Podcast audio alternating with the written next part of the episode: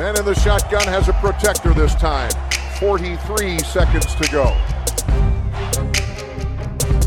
He scrambles around, throws it back corner of the end zone. Santonio with a touchdown! I don't know how he did it! What a throw! What a catch!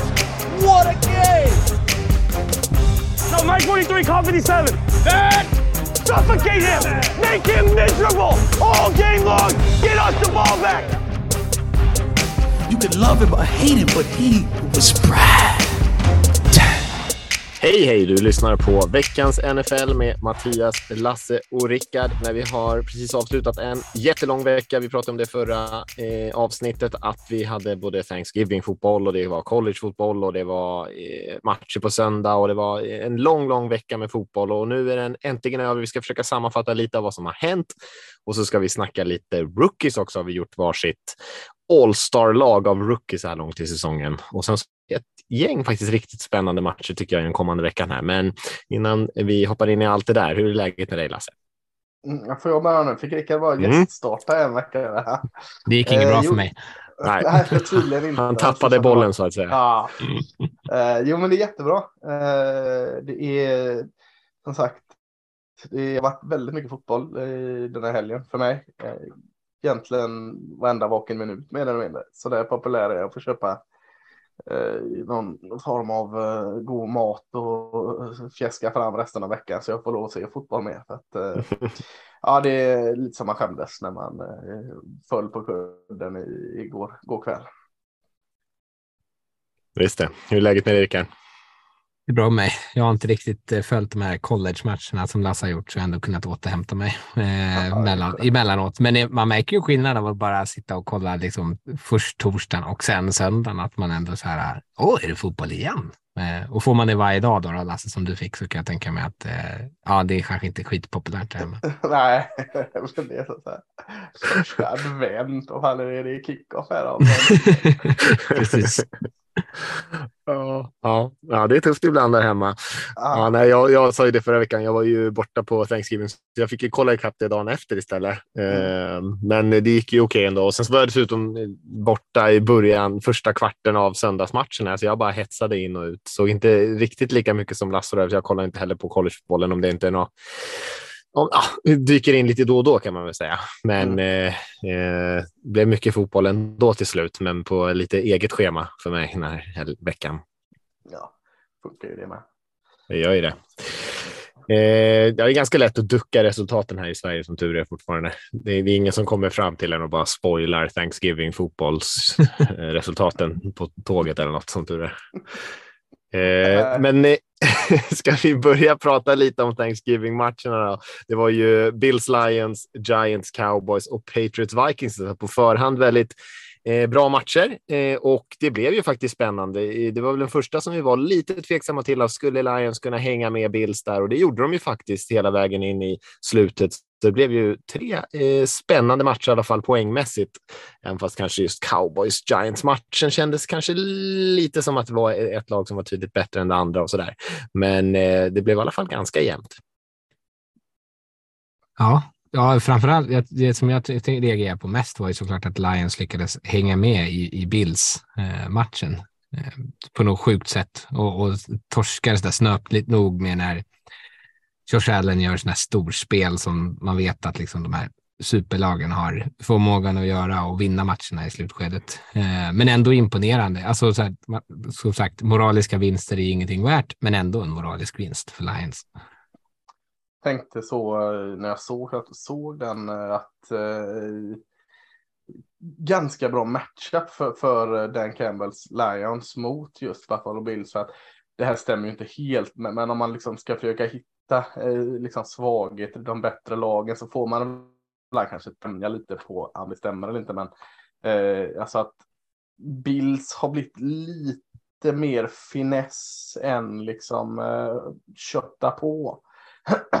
Om vi tänker försvaret också. Alltså att, eh, visst, Ed Oliver kan kötta på där inne, liksom, det gjorde han en del, men just mot Dan Campbell som är raka motsatsen, noll finess och bara kötta på, så kändes det liksom som att Bills visserligen skadeskjutet, Bills försvar och vissa som precis var tillbaka med skada, men det kändes som Lions liksom körde över Bills. Nu körde de inte över dem eftersom Bills till slut vann, men fysiskt så var Lions eh, liksom det fysiskt starkare laget än mm. Bills som kanske var lite mer finess, lite mer teknik, lite mer liksom eh, stil. Men Lions eh, bara tog den och liksom knycklade ihop och slängde i soptunnan. Så eh, därför kände jag att matchupen för Lions var relativt bra här och på vippen att de lyckades också. Ja visst, och det var väl det där snacket eh, om Lions inför säsongen, just att man skulle kanske kunna vara så där fysiskt och bra på linjerna och så där. Eh, men sen har det varit lite kanske upp och ner med det. Men eh, har ju ändå i perioder kunnat explodera och, och verkligen eh, putta runt folk lite grann och, och hänga med i matcherna. Och försvaret har verkligen steppat upp så de kickar sin DC där. Mm. Eh, Giants Cowboys då, om man ska säga någonting om den matchen. Eh, framförallt kanske Prescott fick ju en lite tuff start på matchen med två interceptions där. Eh, och, men sen eh, efter det så spelade han ju en riktigt bra match och eh, då kändes det som att cowboys ändå hade den här i, i, i en ask där. Jag tyckte cowboys kändes som det tydligt bättre laget, men de gav ju upp ledningen där i början på grund av sina turnovers. Så fick vi se lite Ezekiel Elliott tillbaka i lite storform och CD Lamb dök upp. Så att eh, det, en, ändå en, en bra match för cowboys tycker jag, även fast man startade lite svajigt. Jo, men det var det och, och det stämmer med Dak Prescott. En, en, trend i hans karriär, kanske i alla fall de senaste åren, är att han är lite trögstartad. Han, han eh, alltså inte att han kommer ut liksom och gäspar med, med morgonrocken på men, men hans, hans eh, precision är väl lite sämre i början innan liksom han, det känns som man behöver tio kast liksom för, att, för att den ska börja sitta där den ska sitta. Eh, och ibland kommer ju då att det blir två picks som, det blev här eh, från eh, Giants. men sen man får ha tålamod med för att han, var jättebra andra halvlek och kom igång och, och samarbetet mellan han och CD Lamb och Michael Gallup är ju riktigt fint. Och ja, Sik och Pollard fortsatt oerhört effektiva i, i springspelet. Så att Nej, de var bra. Giants tyckte jag också var bra. Alltså, eh, ingen jättestor skugga ska falla på dem. Eh, möter ett väldigt tufft försvar och, och deras eget försvar tycker jag. Kevin Thibodeau gjorde en jättefin match. Kanske liksom inte samla på sig stats som man önskar, men ständigt där och stressar Dak Prescott. Så att, eh, ja, jag, jag håller med dig. Det, det kändes nog som Cowboys hade eh, överläge hela tiden, men inte många steg bakom Giants var ändå. Nej, fick väl inte igång Barkley riktigt som man har gjort i de matcherna där man, eh, ja, där man har vunnit helt enkelt. Och de måste ju kunna liksom kapitalisera när de får de här turnoversna. Ja, eh, absolut. Alltså det, de har ju vunnit sådana här matcher för att de har liksom kunnat hänga sig kvar och fått de här stora spelen i slutet. Nu fick de det tidigt i matchen och liksom inte göra mm. någonting av det. Såg hur eh. frustrerad liksom coachingstaben var för att liksom, fan, de, de såg det när det hände. Liksom att vi kommer inte vinna om vi inte gör detta. De blir jäkligt frustrerade ja. på sidlinjen. Så att ja, verkligen så.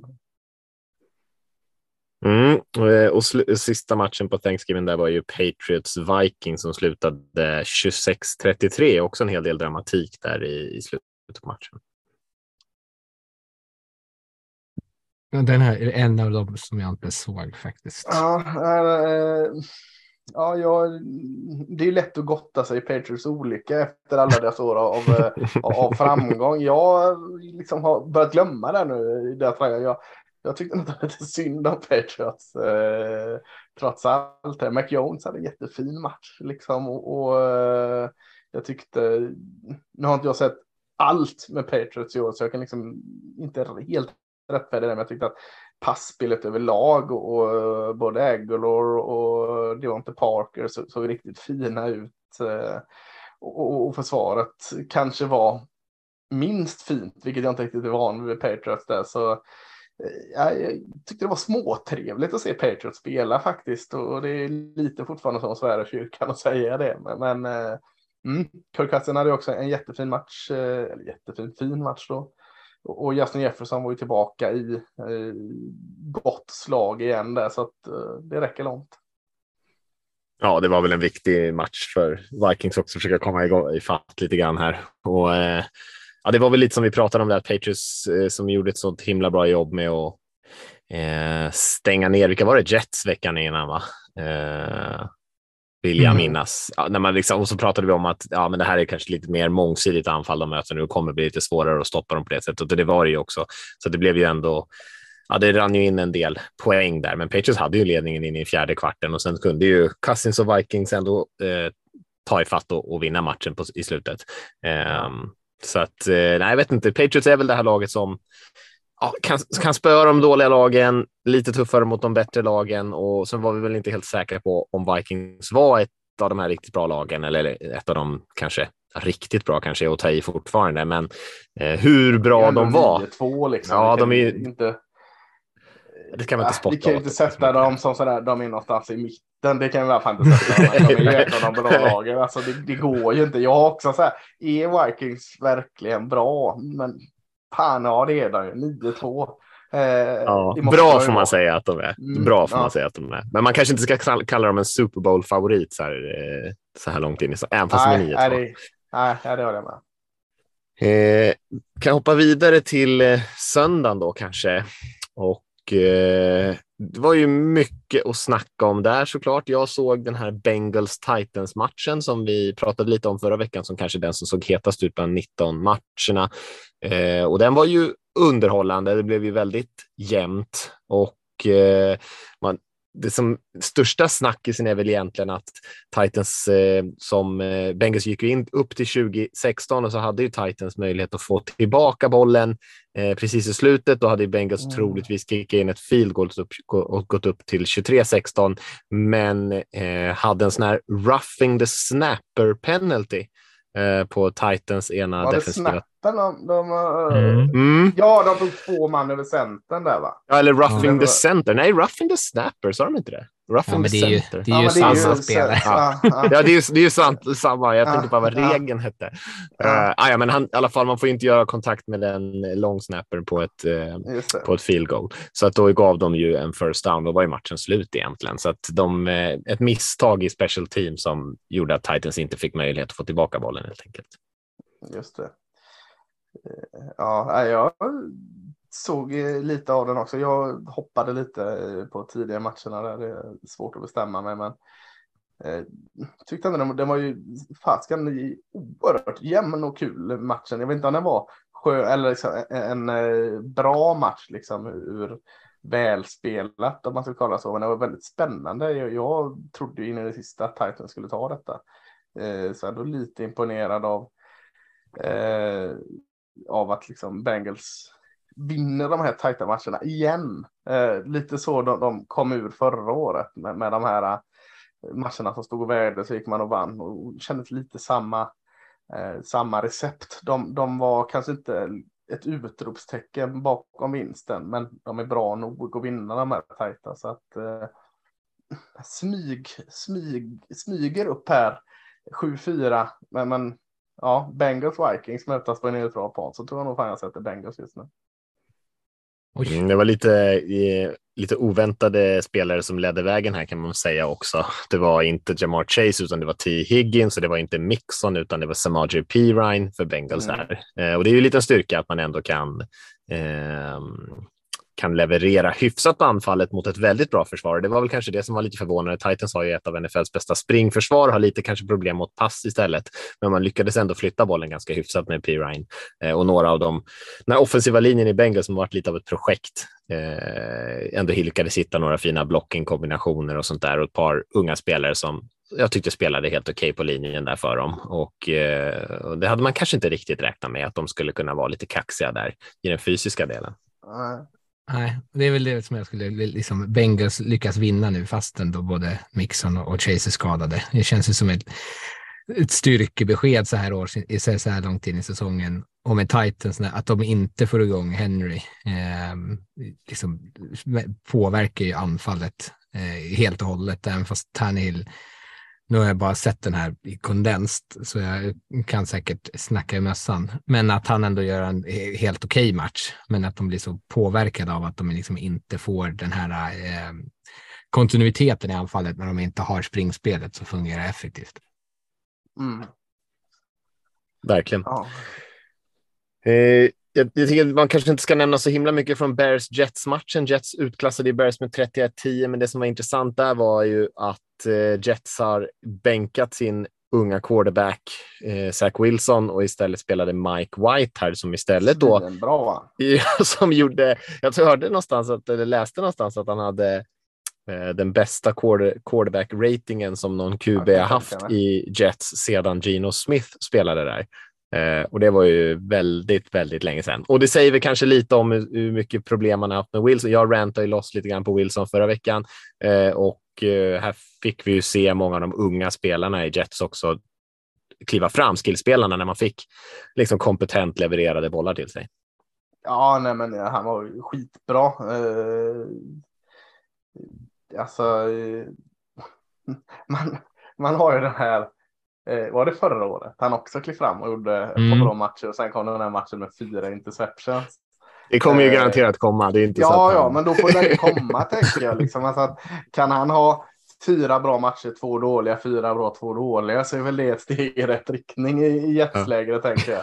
Det gäller bara att tajma dem bra i slutspelet. Ja, sen, så. och så kanske det inte är just den eh, kuben man vill ha i Jets som, som gör en fyra pix match. Men, men det, det får ju på något sätt vara glömt här. Han, han eh, passade för tre inte, inte, eller touchdowns här. Och, eh, jag vet inte, han Elijah Moore som jag gillar skarpt var ju så jäkla grinig och ville bort nu. Det, det jag har sett av Jets han har varit jättebra. Han har kommit på nytt spel med möjligtvis. Eh, nu har han en QB kanske som kan passa till han, det, det kan vara något. Och även Garrett Wilson igen, rookien där, svinbra. Eh, och, och ja, nu kanske liksom det är fel match att lyfta det här försvaret för att de mötte Trevor Simeon, eh, Justin Fields var ju inte med och, och eh, ja, han var ju allt annat än bra så att eh, det kanske inte var den svåraste dagen på jobbet för försvaret men fortsatt bra, håller Bears till 10 poäng där. Så att, mm, Jets eh, flyger på. Ja, Det som- de gör det. Det är det som gör det lite intressant med så här valet att för match de låter Mike White kliva in. För de hade ju, Bergs försvar är ju dåligt, så det är ju också en Mm. ganska tacksam sits för honom att kliva in.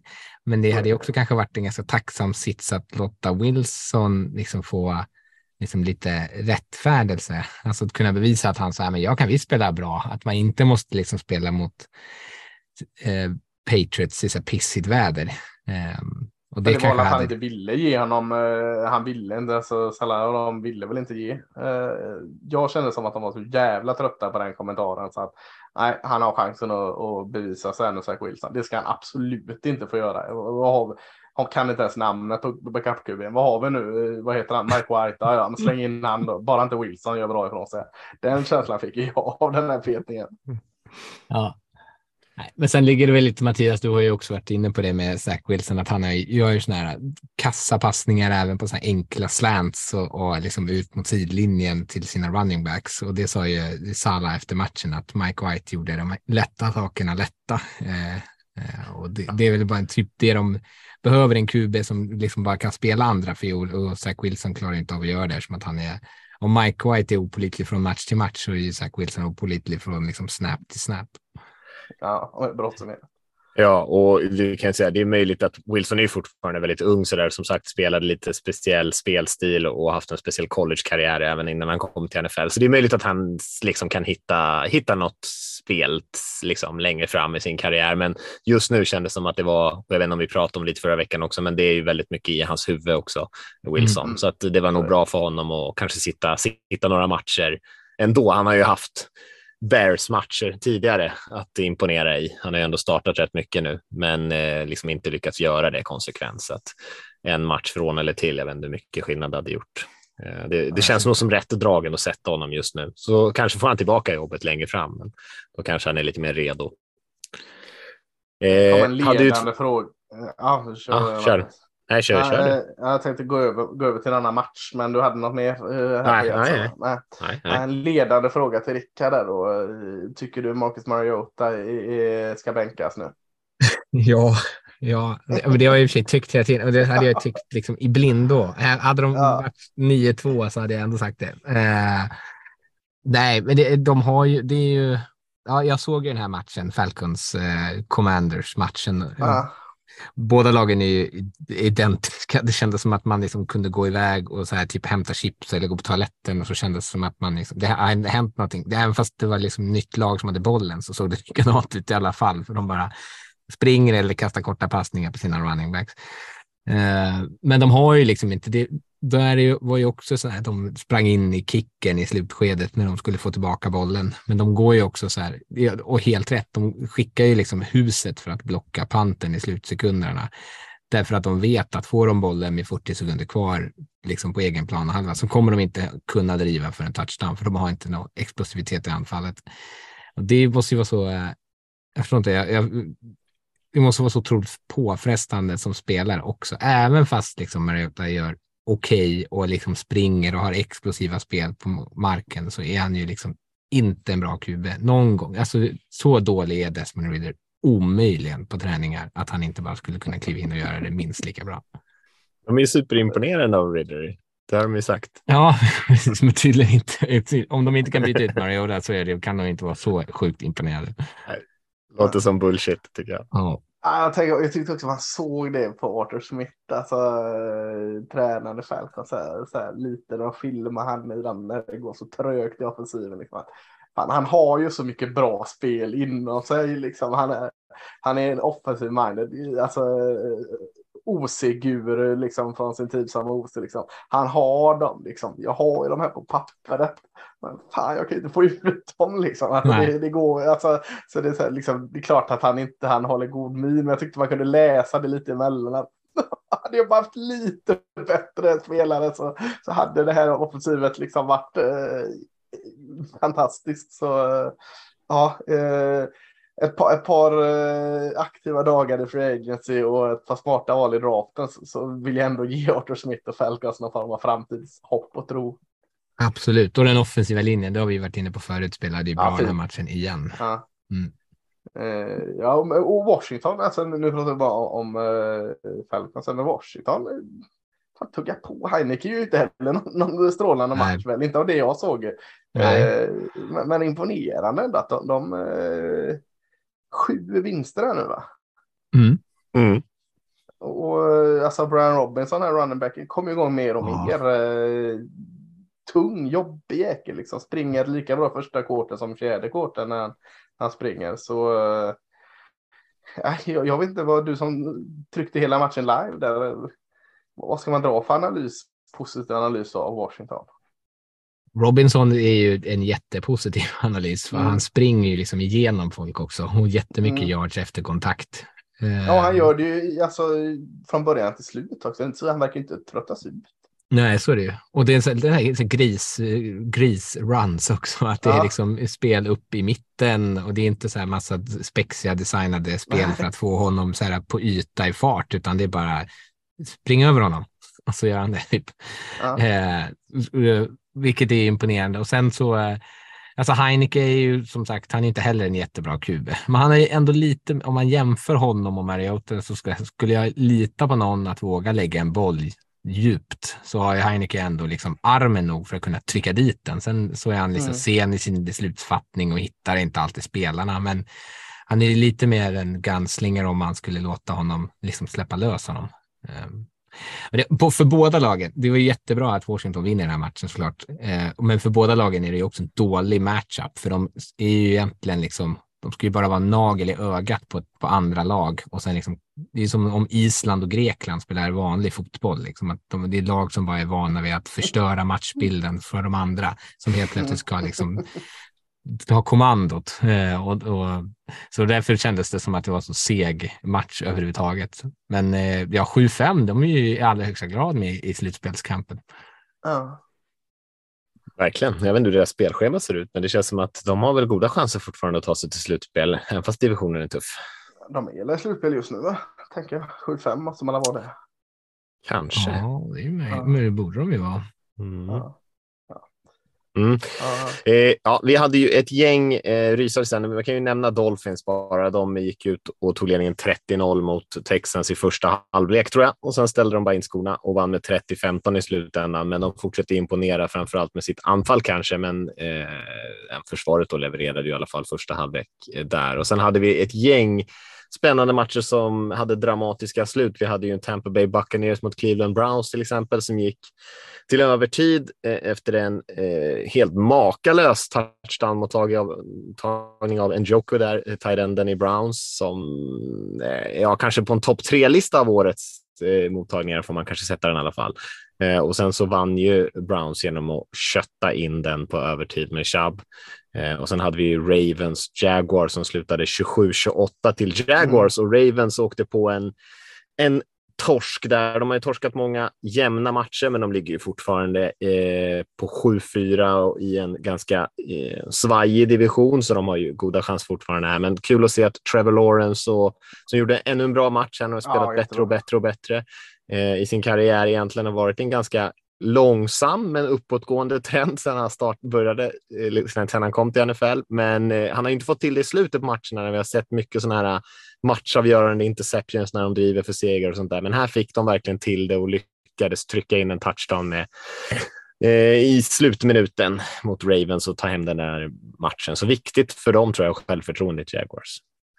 Kul att se Jaguars eh, välcoachat, eller i alla fall bättre coachat än tidigare eh, syntes ganska tydligt eh, relativt snabbt att de kom ingenstans i springspelet mot eh, eh Ravens imponerande springspel.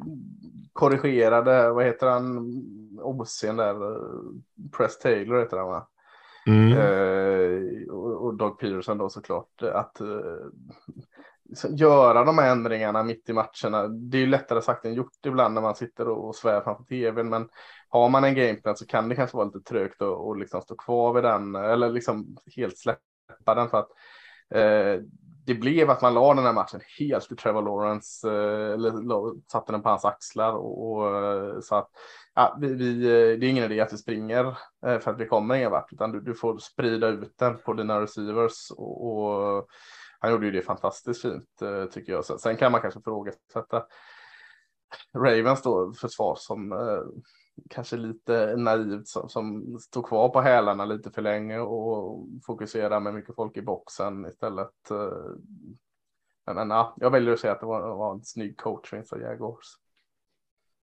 Mm, de gav ju upp eh, på den här sista driven kanske väldigt enkla gains där de också kunde mm. jobba klockan och komma ut mot sidlinjerna och sådana saker i Jaguars och Ravens såg inte riktigt förberedda ut och det kanske hänger ihop lite grann med just det här med situational football. Då.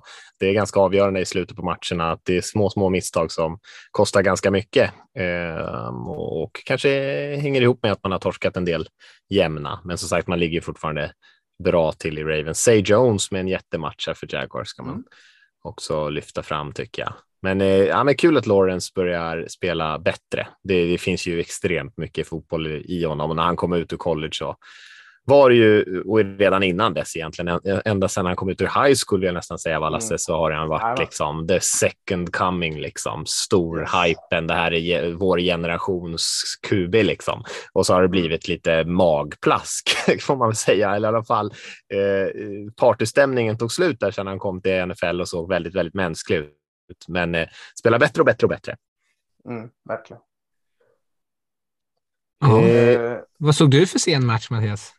Nej, jag såg ingenting. Sen gick jag och la mig där efter 19 mm. matcherna faktiskt. Sov gott faktiskt. Ah, Nej, det var ju Raiders Seahawks var det ju eh, som eh, möttes. Våra lag då, Rickard, såklart. Och det mm. blev ju mm. torsk för Seahawks eh, på övertid. Det blev ju, vi satt ju och chattade ganska mycket där under matchen eh, i lagom ton, tycker jag. Eh, men mm. det, var, eh, det var en bra match. Det var ju mycket poäng. Det var ju slarvigt i början och sen var det ju väldigt jämnt hela vägen såklart eftersom det gick till övertid. Ehm, och eh, det som man ta med sig. Alltså jag kan dra den lite från ett Seahawks perspektiv. Så kan, kan, bara, kan jag bara få fråga en ah. sak här då? Lät, lät, lät uh, Raiders Josh Jacobs springa något med bollen eller? Jag, jag, jag, jag fattar inte det där. Fick han några carries eller? ett, par, ett par carries här och där. Det är alltså, jag, satt, jag satt och hade ett halvt öga på den efter den matchen. Varenda gång. Jag såg inget annat än Josh Jacobs. Ja, nu springer Josh Jacobs. Ja, nu springer Josh Jacobs. Kändes, uh, det ja, enda jag såg av den matchen när Raiders var i anfall. Men, men uh, nu kan jag låta ni bryta ner matchen. Alltså jag hade varit nöjd om han, om han hade nöjt sig med sina 33 carries för 230 yards eller någonting på marken. Men han, ja, det ska var... stämma också. Jag såg någon passningar också, långa ja, ja, ja, som gav på Exakt. Ja. Nej, han var ju över 300 yards i den här matchen, Josh Jacobs. Och vi, vi pratade om den lite grann inför och jag sa ju det att liksom, lag som har kunnat springa bollen bra på Seahawks har de haft jäkligt svårt för, för man är helt enkelt inte tillräckligt stark i springförsvaret. Eh, och Eh, det som det här försvaret har gjort har ändå släppt till en del yards och sen har de producerat en del turnovers. Så det gjorde de i början på den här matchen. Två stycken interceptions på Carr tidigt som gjorde att man ändå eh, fick lite andrum och kunde dra ifrån lite grann till och med i början. Men, men Raiders anfall gjorde ju lite som de ville sen. Och sen var det ju pass rushen skulle jag säga från Siop som inte var i närheten av Carr på hela matchen i stort sett, utan eh, var ju helt ohotad. Så även fast man fick dem till tredje down genom att jobba hyfsat mot springspelet tidigt i matchen så konverterar man ju där och sen tog de ju över mer och mer Raiders med på marken. Men det var ju jämnt. Jag trodde ju fortfarande att Sio skulle ha en chans att vinna den här eh, långt in och det var ju ett långt springspel på övertid som avgjorde. Eh, men eh, men ja, man slarvade bort de möjligheter man hade helt enkelt och lyckades inte stoppa framför allt Jacobs. Ehm, men ja, den, den, var tuff den där tycker jag. Den satt långt inne. Det, jag, jag kände hela tiden att jag skulle vinna. Jag bråkade med Rickard en hel del under matchen om hur konservativ McDaniels var.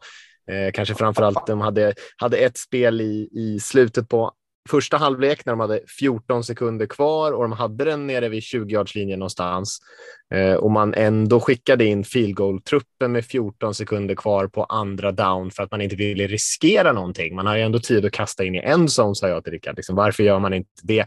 Och så hade man några spel på fjärde down, man pantade på Seahawks planhalva och gjorde lite andra sådana grejer som jag tyckte var väldigt konservativa. Man försökte med ett 56 yards field goal på övertid istället för att spela på fjärde och ett eller två när man ändå hade jag tror att det var så kort, fjärde och två mm. eller något sånt där. Va? Ja, sånt, ja. Eh, där man ändå totalt dominerat Seahawks på marken så tänkte jag att det här hade man ju plockat upp hur lätt som helst. Eh, och då skrev jag ju till Rickard att det här kommer ni få äta upp. Och då fick jag bara ett okej okay inom citationstecken tillbaka och det fick ju, fick ju jag äta upp då, tyvärr. Ja, nej, jag, jag ty tycker du sätter huvudet på spiken. Framförallt så var det väl, eller alltså just för att vi kunde springa bollen så effektivt så kunde ni inte heller, så hamnar vi sällan i situationer där det var så här uppenbara passspel. Eh, och det är väl där som framförallt den offensiva linjen har haft stora problem med att, att hålla Carr ståendes. Men ju, ni hade ju verkligen ingen pass rush. Det var liksom någonstans i typ fjärde kvarten tror jag som det var liksom den första liksom riktiga pression som gjorde att Carr Eh, tog något dumt beslut. Ehm, så det är väl det eh, som jag känner så här som Siox, om jag hade varit Siox-supporter hade jag tyckt att det, liksom, det, var, det var den största orsaken. Stoppa springspel, men framförallt att man inte hade någon passage överhuvudtaget. Så när Carwell backade bak för att passa bollen så hade han ju oceaner av tid många gånger. Ehm, och sen för, från ett Raiders perspektiv så är det, ja, det är ju den här, de här vanliga tre spelarna som har burit laget nu som också gör även den här. Jacobs har varit jättebra och tongivande i matcher vi har vunnit. Davante Adams har ett par riktigt fina eh, mottagningar, framför allt i så här viktiga spelsituationer på tredje. Eh, och sen såklart, såklart Max Crosby som kliver fram med Sack och Ja, så jobbig alltså. Så jävla mm. Ja, för han är ju åter en sån här, precis som du sa förut Lasse, så här, spelare som är bra hela matchen så är ju Max Crosby eh, lika bra i fjärde kvarten som han är i första kvarten mm. på något sjukt sätt. Eh, så, så, där har så länge vi kan hålla det tight så känns det som att han skulle kunna komma in och, och ha något sånt här stort avgörande spel. Och det hade han ju här också, för han hade mm. ju sax på eh, övertid och eh, mm. i fjärde kvarten och så där också. Eller stora spel i alla fall. Så att han känns som att han... Ja. Ja, nu känner jag att det här är, nu har ni fått prata så mycket om Nu går jag till två andra i vardera divisionen. Chargers Cardinals, det behöver inte säga så mycket om det här, men jag tyckte det eh, jag och vi och alla andra har ju liksom gått på repeat här och, och pratat om hur Chargers har en tendens att tappa segrar och skjuta sig själva i foten och allt detta. Det var eh, uppfriskande att se att Chargers eh, för en gång skulle stå på andra sidan av det här med, med en eh, sen eh, touchdown och en lyckad eh, tvåpoängare på extrapoänget här att de liksom lyckades med det. När jag såg det så tänkte jag att ah, nu gör Chargers det här igen, att de liksom kommer eh, tappa detta eh, istället för att gå för övertid. Så lyckades de ju ta tvåpoängaren och faktiskt vinna med 25-24 mot Cardinals. Så att, eh, kändes ändå uppfriskande på något sätt. Verkligen. Ja och viktigt, jäkligt viktigt för dem. Cardinals känns ju inte så himla med här eh, riktigt den här säsongen. Så viktig match. 49ers nollade ju Saints också. Eh, ja. Jag var ju lite på att det skulle kunna bli lite skrällrisk där och nu höll man ju för sig 49ers till 13 poäng bara, så det gjorde man ju bra och ganska långt in i matchen, men man lyckades ju inte göra något mot det här 49ers försvaret som har spelat på en oerhörd nivå den senaste månaden eller något ja, sånt där. Helt galet. Och jag tror att, eh, jag vet inte, jag såg någon konstig statistik om hur, hur många gånger de har nollat lag i andra halvlek. Eh, men om det var Svante på redaktionen som skickade ut någonting eller något. Men de har ju spelat på en eh, jättenivå eh, senaste tiden. Så att 49ers, de ser giftiga ut och tuggar på vinster här hade aldrig hänt med Sean Payton. Nollat Saints. Det låter Nej. så jäkla fel alltså. Det är, ja. liksom, det rimmar inte alls. Men, ja. Det kan vara Andy Dalton som är den felande länken ja, Dalton har spelat bra. Sluta slänga Dalton. Honom, jag alltid sänka honom. Sen har jag sett bra. den här, eh, om man ska avsluta den förra veckan då, utan ja. att prata för länge om den, så såg jag också Eagles Packers-matchen eh, idag. Mm. Eh, lite ja. så här slött. Men, eh, Eagles imponerade ju jätte... Gud, de bara sprang och sprang och sprang och sprang och sprang. Eh, och Packers kunde liksom inte stoppa dem. Eh, och även om det var tajt och Packers hängde med egentligen hela matchen så kändes det ändå på något sätt som att Eagles kontrollerade den ganska väl, kanske just för att det såg så enkelt ut med springspelet. Eh, och ja. Aaron Rodgers gick ut skadad, Jordan Love klev in och spelade ändå dugligt. Eh, ja, det är inte ett jättestort bra. avbräck, liksom, men kanske lite för litet sample size. Så får vi se hur länge Rodgers är borta och rookien där Christian Watson fortsätter ju spela bra när han verkligen mm. kommit igång. Men, men eh, ja, jag håller med. Eagles offensiv jättebra. Däremot lite eh, app, app, app, app, app varning för uh, Eagles försvar. Uh, såg slarvigt ut och såg liksom inte som uh, de hade någon tydlig plan där. Det, uh, Packers offensiv hade väldigt lätt. Båda offensiven hade väldigt lätt den här matchen så att om vi ska lyfta upp så kan vi också lyfta ner lite. Få lugna oss hemma och sätta Eagles i Super Bowl. 10-1 är man ändå, så man kanske är okej okay bra. Okej, okay, helt okej. Okay. En match bättre än Vikings. Mm. Någonstans ja. över medel. Någonstans ja. över medel. Mm.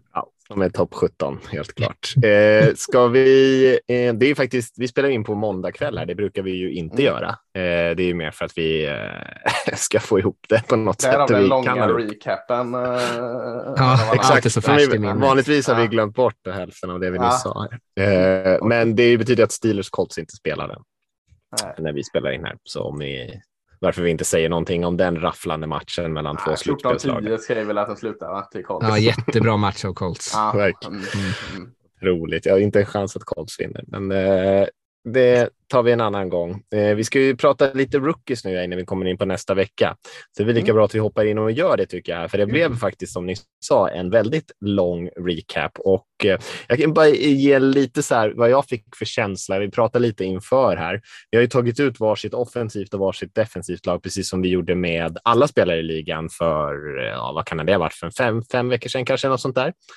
Eh, men nu är det bara rookies då. Men jag hade ju en känsla av att den här rookie-klassen shapeade upp och var ganska bra. Liksom. Att det här, det här, här kommer vi hitta många duktiga spelare och på försvarssidan kanske framförallt hade jag en känsla av att ah, det här kanske kommer gå ner som en av de bättre drafterna. Men jag tyckte det var när jag tittade igenom eh, alla draftade spelare där och funderade på vilka som jag tycker imponerat och sånt där så, så var det inte riktigt så starkt som jag hade bilden av. Så jag vet inte vad det säger eh, om min bild, om den var sann eller inte.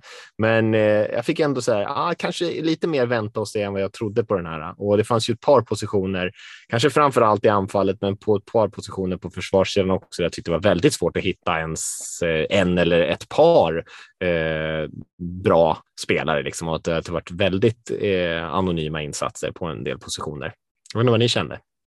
Kan det inte vara så att man har lurats lite av att eh, toppnamnen har liksom levererat? Eh, Mm. Så att man liksom, ja fan, det här, är, det här draften är riktigt fin för att alla de man trodde skulle vara bra, typ har varit bra. Eh, Mm. Men alla de man liksom tänkte att de kanske kan bli bra, de är det fortfarande vänta se läge på. Så att jag tror jag lurades lite av det liksom när man bara tog när det gick eh, tre receivers där ganska högt i, i första rundan. Så tänker man, ja men en av dem kanske liksom är bra, men så pang, pang, pang så är de bra. Eh, kanske att just toppnamnen levererar, men sen eh, är det svårt att få ihop 22 spelare liksom på, spridda på positioner. Ja, det är väl det skulle jag också säga. Att det är många spelare, det är så här riktigt fyrverkerier kring en del spelare som är liksom Mm. på toppen av sina positioner oavsett, alltså inte bara rookies utan liksom i hela NFL redan som, är, som gör att man kanske känner att så här, vilken klass!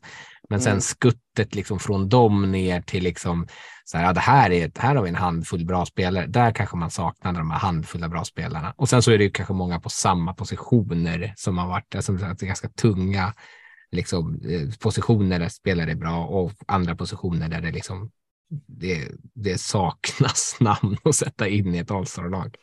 Ja, och så ska vi också liksom stryka under det tre gånger att eh, det här är, vi är inte ens klara med för, första säsongen i deras NFL-karriär här, Så den är det över redan. Ja, inte ja, precis. Så att, eh, ganska många av dem som vi tänker att de kan nog ha en trevlig framtid har ju knappt fått eh, nöta planen. Så att eh, det finns tid för dem och skulle vi gå tillbaka och kolla den om fyra år så, så eh, har vi nog betydligt enklare att sätta upp en eh, 11 gånger 11 Så är det. Jag håller med. Eh, Och sen ska man väl också säga att just när det gäller varför man har kanske bilden av att eh, eh, fler har imponerat, det är kanske också lite för att det är också på de positionerna det snackas om mest som spelare Mm. faktiskt kanske har imponerat. Så det är ju lite skillpositioner, kanske lite DBs, några pass rushers. Det är kanske där man har sett eh, toppvalen och de spelarna som har levererat medan kanske de lite mindre omtalade positionerna om vi snackar om tight ends kanske eller insida på linjerna, både Ah, kanske offensivt och säger Definitivt har det varit lite eh, kanske färre som har eh, imponerat än så länge och då, då blir det kanske också lite mer snack då när det är de här spelarna som gör någon häftig mottagning eller något sånt där eh, som får uppmärksamheten. Eh, nu har vi En lagt in så mycket. På insidan är väl en häftig, häftig trap på insidan är väl, slår väl en häftig mottagning alla dagar i veckan. Ja, det är synd att vi inte har fått se så många häftiga traps från de här hålla med. rookie-linjespelarna. Ja, Ja, nej. Nej, men det, det är som du sagt, det kommer också och vissa positioner tar lite längre tid att komma in också. Typ om man ska synka med sina polare på offensiva linjen. Det, tar kanske lite längre tid än vad det gör att bara komma ut, ta bollen och springa en eh, outside zone eller någonting på running back positionen. Det är liksom. Det är samma i college som det är i NFL ungefär, men eh, andra positioner är lite tuffare. Eh, så, men nu har vi lagt in så mycket brasklappar så vi kanske ska köra här nu tänker jag. Ska vi börja på anfallssidan kanske? Det gör vi. Ehm, och hur ska vi göra det här? Ska vi turas om lite grann och ta, ta liksom börja på positionerna? Ja, kan vi kan väl... Börjar du eh, när vi har något som QB här? eh, Mattias? ja, det, det, Kub är väl en position där det kanske inte har varit så många som har fått spela än så länge. Så jag har Kenny Pickett där i Steelers som startar för dem. Då. Det är ju eh, ja, den enda som har i alla fall spelat eh, ett gäng matcher. Sen har vi några fått, som fått hoppa in och ut lite grann. Men, men Pickett eh, har väl sett okej ut och det räcker för vårt All-star-lag idag. Bailey Zapper har ju spelat ett par matcher. Mm, Tycker han spelar några eh, matcher. Tycker jag, jag antar att Rickard också tar sin uh, gulligis picket här. Så jag, då drar jag in och säger Ja. Bailey Zapper som min QB. Han har inte varit bättre. Oh. Jo, han, hade, han hade en match, han var bra. Faktiskt. Eh, faktiskt. nej, jag, jag ska vara helt ärlig så är Kenny Pickett såklart den det jag tar med. Men Säpi är ju, om någon är hans konkurrent så är det ju Säpi. För att, eh, mm. Malik Willis var ju inte superimponerande när han hoppade in. Nej, verkligen inte. Ja, nej, QB-positionen är... Det är okej med att jag har honom som backup här eller? Ja, det, det är okej. Ja, ja, måste, måste det är hans karriärsroll ändå. Ja, ja precis. Mm. Lutar åt det. Eh, mm. Running back-positionen då, vad har vi där? Ja, där har ju Damian Pierce i Texans eh, fjärde rundespelaren där från, från eh, Florida. Eh, tycker han eh, kanske har mattats av lite, men nu hade han en bra match mot, mot eh, Dolphins här senast igen här för mig. Men eh, äh, det, det finns en del, alltså, jag hade nog haft eh, hål i jet som han varit hel eh, hela tiden. Och kanske att jag har han ändå, jag tycker det var svårt där. Men, men eh, ja, jag eh, gläds lite med Damian Pierce. Så, eh, så, så, för, han får stanna för mig. Mm. Jag, jag tänker, vi, vi kan ju, eh, vi sa ju det innan, vi har ju faktiskt funderat lite på var de gick också, så vi kan försöka nämna det när vi eh, eh, var de draftades, alltså vilken plats då. Pickett gick ju nummer 20, Pierce gick ju nummer 107. Eh, ja. Så att vi, eh, för den som har glömt bort, det kan vara lite intressant att höra vad, hur sent eller tidigt spelarna gick också. Mm. Eh, ja. hade, hade jag valt en running back också, liksom, utan att ta hänsyn till skadan, hade jag tagit Breeze Hall. Alltså sett till framtiden så är han ja. eh, enligt mig den klart bättre running backen. Sen gillar jag mm. eh, Damien Pierce eh, och lite andra spelare. Men eh, Hall, och nu tänker jag göra det utan skada, är, är ja. min liksom, running back det här året. Och han gick väl i början av andra hål? Va? Ja, ja, förlåt, förstås. Nummer 36 ja, i början av andra. Det kommer jag aldrig komma ihåg. Men, eh, men Hall, hur många matcher han göra? Typ fyra, fem matcher? Något sånt där. Ja, det var något sånt där. Mm. Ja. Ja, jag tog ju Kenneth Walker i Seahawks där, eh, som, gick, som gick 41. Vad, vad ska jag annars göra? Eh, men eh, men jag, Pierce har varit imponerande också. Jag tycker att det var väl mellan de två. Kanske man kan slänga in Pacheco kanske där, som gick mm. sent och spelar i Chiefs nu, men han har väl, fick inte så mycket speltid i början på säsongen, så vi får väl se lite grann hur det utvecklar sig för dem. Men det, det fanns ändå lite namn att välja på running back-positionen tycker jag. Mm. Hoppar vi till tight end då? Ja, då får jag börja då. Vilken ära. Ja, eh, gör det. Vem har du valt? Ja, precis. Jag nämnde ju när vi pratade om eh, vilka rookies som gick sent förut, till tidigare i säsongen, så nämnde jag Cade Otton ja. i Tampa Bay. Ja. Och det är ju så här, mm. det är en ganska tunn grupp. Eh, så för mig blev det så här, vem är det som egentligen har stuckit ut? Vem har jag någon gång antecknat så här, ah, schysst match, så är det Otton. Och, och, det är som sagt, Isaiah Likely är väl någon spelare som man skulle kunna nämna, men nej, åtton, men inte nödvändigtvis för att han har gjort det så sjukt bra, utan bara för att det är inte så många andra som har gjort det särskilt bra. fjärde rundan är...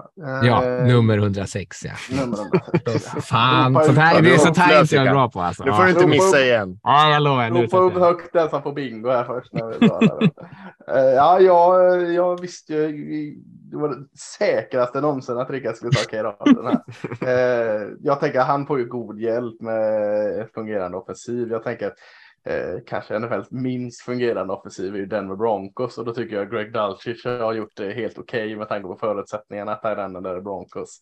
Eh, kanske att Kay Rotten har varit där också, du nämner så här likely, men jag tycker det är kul med Greg Dulcich. Jag gillade han från college och senior bowl. De valdes nummer 80, eh, tredje rundan. Hej jag. Ja, jag tycker ni nämner de tre. Jag hade också tagit Dalsic, men jag satt och valde mellan de tre som ni väljer där, eller pratar om där, Otton, Dalsic Likely. Eh, mm. Som sagt, ganska tunn position på den positionen än så länge. Eh, och det är väl ingen som är jätteöverraskad i och för sig av det.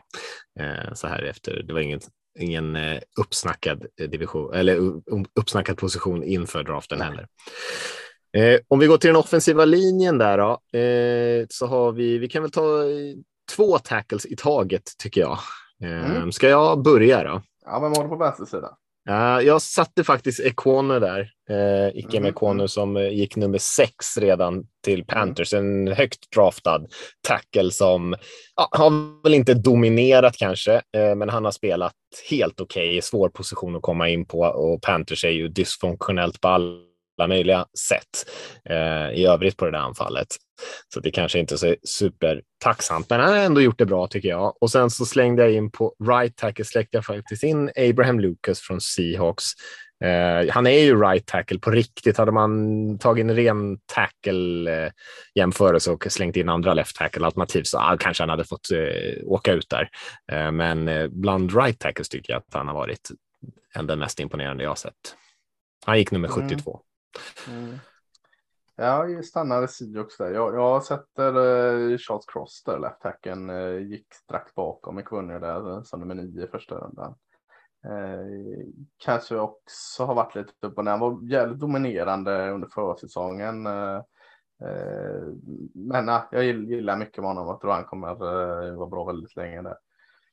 Sen körde jag på din linje också där Mattias. Jag körde dubbla upp med Sirius. Jag körde också mm, Lukas eh, mest. För jag var lite sugen på att ta han Jamir Sawyer eller mm. vad han i, i Chargers. Så jag inte var så imponerad av i college. Men, men eh, tycker han har fått steppa in här nu. Eh, vad heter han förra årets rookie som blev skadad nu i Chargers? Sean Slater. Just det, Just. jag fick hoppa in för honom där och gjort det överraskande bra. Men han är ju left tackle och då vill jag ändha Charles Cross. Så jag kör, jag kör dubbelt tio också för det, det känns kul. Så uh, Abraham Lucas där för mig. Med. Jag har inga nya namn tyvärr. Jag hade också tagit eh, eh, left tackle där i Carolina som eh, såg skakig ut i början, men bara tyck, jag tycker han bara blir bättre och bättre. Eh, mm. Och eh, Abraham Lucas också. Egentligen, det är så här, jag tyckte att det var svårt att välja lite så här, det du är inne på Mattias, om man ska ta det, en riktig right tackle eller en bra tackle. Så Cross är egentligen den som jag tycker bäst om. Eh, och så känns det som att eh, Lucas har fått kanske lite väl mycket, eller Cross har fått mer skit, eh, eller det har gått sämre för honom för att han också spelar på vänstersidan och kanske har mött de bästa pass rushen. Nu när vi var i Raiders-matchen så var det ganska tydligt att Lucas hade det lite tufft. Att han hade det lite tuffare. Ja. Eh, ja. Så det ska man ändå ge eh, Cross tycker jag. Men eh, som, lite som du var inne på, jag tänkte också vilka har verkligen spelat right tackle och gjort det bra. så tycker jag Abraham Lucas förtjänar det. Mm. Då är vi på guard då. Och då var ja. det Lasse som skulle köra va? Ja, vi jobbar oss en, inåt här tänker jag. Ja, en klar här. Det är ju, och här är det svårt att, att sätta left och right guard här så att jag, jag kör bara två guards här. Eh, jag tror båda mina är på högersidan förut. Eh, Zion Johnson i Chargers eh, gick som nummer 17. Tycker jag har varit eh, bra. Eh, stod på riktigt bra. I Chargers offensiva linje. Sen var det svårt att hitta en annan. Jag tänkte först är Ingram här i Vikings, men han har gjort så här fenomenalt dåliga matcher kontra med ganska bra matcher och nästan så att det räcker. Men, men jag valde en som snackis från draften här. Patriots valde Cole Strange från Chattanooga med sitt 29 val i första rundan. Eh, när eh, McWay pratade om att eh, de hade ringat in honom på sitt val i första val i tredje rundan här. Men eh, kanske inte har liksom dominerat, men varit duglig som gard. Så, så Cole Strange fick ta den andra gardplatsen. Ja, jag, jag, jag, har också Zion Johnson som är den ena som är en del missar. Chris Jones dominerade honom, men spelade väldigt bra mot honom när de möttes i Chargers. Sen jag hade svårt. Alltså, jag tycker inte att det är så många guards som sticker ut. Eh, och det, kommer ni kanske fnysa åt mig då, om jag säger att jag ändå... Och det, det med liksom säga det inför så att folk inte skrattar åt mig redan innan eh, jag hinner förklara mig. Så eh, tror jag att det... Jag tror inte det går att skratta åt något val på andra guard. Men att jag har säkert en tendens i att lägga in en viss värdering i vad jag tyckte om spelarna innan draften eh, och liksom mm, bara ja. se det som bekräftar vad jag vill se. Så har jag ändå tagit in Kenyon Green här i Texans som gick nummer 15. Eh, som har haft en del riktiga eh, plattmatcher men ändå sett ganska bra ut från och till och liksom har blixtrat till i det som jag tänker så här, ja, det här är eh, varför de draftade honom. Mm. Jag skrattar mm. inte, men jag, jag tar, håller nog med din analys där. Han, jag gillade också han väldigt högt i college. Men, men... Mattias ja. höll andan för att hålla in sitt skratt, jag hör det. Ja. ja, jag var tvungen att stoppa in en strumpa i munnen här för att inte asgarva. Nej, alltså det finns inte några eh, jättebra val här. Eh, men ja, Kenyon Green, jag tror att han, eh, mm, han har lite kvar att bevisa, särskilt med tanke på hur högst han draftades. Eh, så får vi väl se om han kan eh, steppa upp lite grann. Det är klart en som fysiskt begåvad spelare ändå kan flasha lite, men eh, lite för ojämn än så länge tycker jag. Zion Johnson är jag också. Jag tyckte det var det, det, enkla valet så att säga. Alla hade väl honom här och sen så slängde jag, det får du skratta åt mig Rickard, för att det här var inte så lätt tyckte jag och jag slängde in Dylan Parham som spelar i Raiders eh, på min andra guardposition och det var mer eller mindre eh, spelare som startar och inte har blivit bänkade än. Så var man liksom på kortlistan för den andra guardpositionen typ. eh, och Parham har ju ändå spelat mycket. Det har han. Det har han. han har synts till. Han, han, har, synts, han har synts och märkts, ja, eh, på gott och ont. Eh, så ja, det var lite svårt där på guardpositionen att hitta några superimponerande spelare än så länge, men det är tidigt som sagt. Centerpositionen då, Rickard? Ja, får du chocka här, Rickard. Du kan Mm. ju ta, eh, Vad du kan ta Cam Jörgens här. Oj, det skulle jag vilja göra faktiskt. Ja. Eh, nej, ja, eh, ja, det är Tyler Linderbaum. Det känns ju som att det finns liksom ingen annan spelare överhuvudtaget. Eh, jag vet inte ens ifall det är andra Det är center ingen som annan center startat. som, eh, det är väl ingen annan rookie-center än Linderbaum där. Eh, Eh, Men Jörgens, har inte han spelat en del för Eagles? Nej, det har han Nej. inte. Nej, för fan. Inte på center i alla fall. Kelsey, inte Eh, på Du center. tänker nog på han eh, som var center i Alabama för något år sedan innan där, Dickerson, va? eller vad heter han? Som spelar guard. Ja, precis. Eh, Jag tycker jag sett Jörgens på plan. Har inte han varit inne som guard lite grann? Ah, jag vet inte, jag ska sluta snacka. Såg de säkert på den där Twitter-videon när han blir bullrushad av Davis från deras träning. Ja, Eh, Kanske det. Kanske det. Ja, nej, men Tyler Linderbaum gick, eh, ska vi säga, 25 i första rundan där eh, Mm. till Baltimore. ja, Han har spelat eh, jättebra, ska man ju säga. Ja, det har jag det gjort. har Ja, han, absolut, ja. absolut. Eh, Ja, såklart Linderbaum också. Jag med. Eh, inte så mycket konkurrens där. Eh, ska vi hoppa till receiverpositionen är vi på då, va? Ja. Mm. Det vill säga. Är det jag som ska börja? ja, du ska ge oss, ge oss alla tre. Ja, eh, och jag har ju inte varit jättekreativ här. Det är mycket toppval. Eh, Chris Olave eh, som gick nummer 11 till Saints. Garrett Wilson som gick nummer 10 till Jets som ja, började kanske lite segare, men hade en jättebra match här senast och kommit igång. Eh, det gäller ju att passningarna kommer också. Sen slängde jag faktiskt in George Pickens där i Steelers som, har, som är ju lite mer flashiga typen av spelare. Ja, jag är dubbelt upp Ohio också. Wilson och Olave, jag tycker de är jättebra. Eh, sen är det väl lite tyck och smak där bland resten. Jag slängde in Drake London i Falcons eh, med Mm. tanke på att han har Mariota som eh, bollkastare till så har han gjort allt han kunnat eh, med tanke på omständigheter. Ja, jag hade exakt samma lista som dig Mattias. Eh, och jag, jag gillar ju Pickens, lite som du är inne på, tycke och smak där. Eh, men eh, Alec Pierce funderade jag på också, haft en ganska otacksam sits, men inte riktigt. Pickens ser man ju att han kan vara nummer ett receiver, det kanske jag inte ser i Pierce. Jag tänkte göra den här fusket om man liksom hade kunnat kombinera två rookie receivers i ett lag liksom som tar över varandra. Romeo Dubb start i Packers och Christian Watson till Ja. avslutning i Packers. De tillsammans som en hade varit på min lista i sådana fall. Ja, Romeo Watson. Mm. Ja, precis. Mm.